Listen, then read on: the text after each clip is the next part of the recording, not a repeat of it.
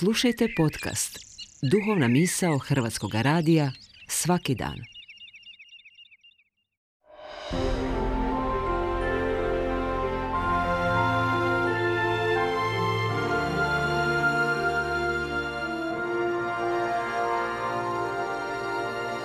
Duhovna misao. Urednica je Blaženka Jančić.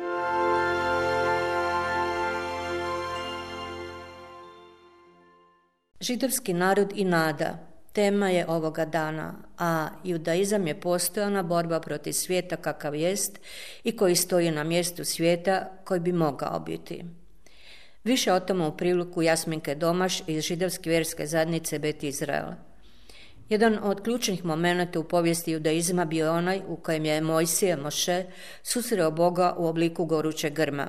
Na njegovo pitanje tko je on, Bog odgovara, Jehjeja Šerjehe, Nežidovski prijevod glasi ja sam koji jesam ili ja jesam, to sam ja ili ja sam onaj koji jesam. Za judaizam riječi Jehje Ašer Jehje znače ja ću biti ono što ću biti. Iz toga rabin Jonatan Saks je zaključio da Bože ime pripada budućem vremenu. Sjetimo se Božeg poziva Abrahamu da napusti svoju zemlju, i on se vjerojatno tada pitao što je s obećanjem gospoda da će mu tu zemlju dati. Zatim pomislimo na biblijski izlazak. Moše vodi narod u obećanu zemlju, ali to ne traje četiri dana, nego četrdeset godina. I na kraju Moše ostaje na drugoj strani Jordana i zemlju vidi u poljupcu smrti samo iz daljine, kao viziju. Više takvih kazivanja koji imaju početak, ali se ne vidi kraj ali on ipak postoji.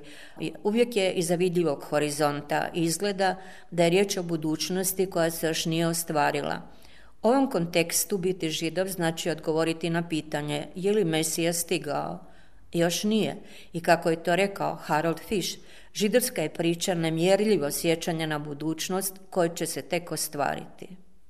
Židovska priča još nedovršena pripovjeda o putovanju iz raznih robovanja u ono što Levinas naziva u tešku slobodu, a sveta knjiga Tora je nacrt za odgovornu slobodu. Bog stvara svijet riječima i njegov je prvi dar čovječanstvu dar govora. Jedino ljudsko biće sposobno je zamisliti buduće vrijeme.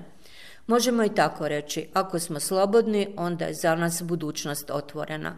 Možemo dakle poznavati početak svoje priče, ali ne i njezin završetak.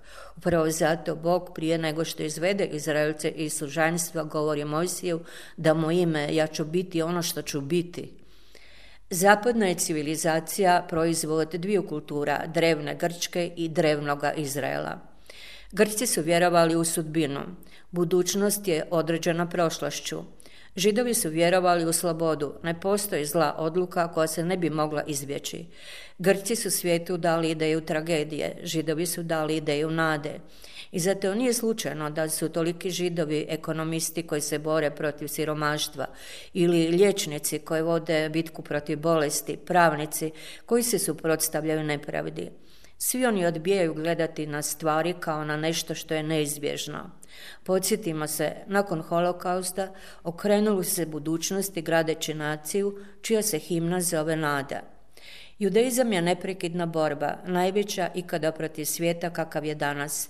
I to ime svijeta kakav bi trebao biti, ali još nije. I ne postoji izazovni poziv. Budimo dio njega, gradimo bolji svijet i ne razarajmo dobro i ljepotu. Dok vam ovo govorim, u najdubljoj dubini vode, anđeo visoko uzdignutu svjetiljku nosi da se biće duha ne izgubi.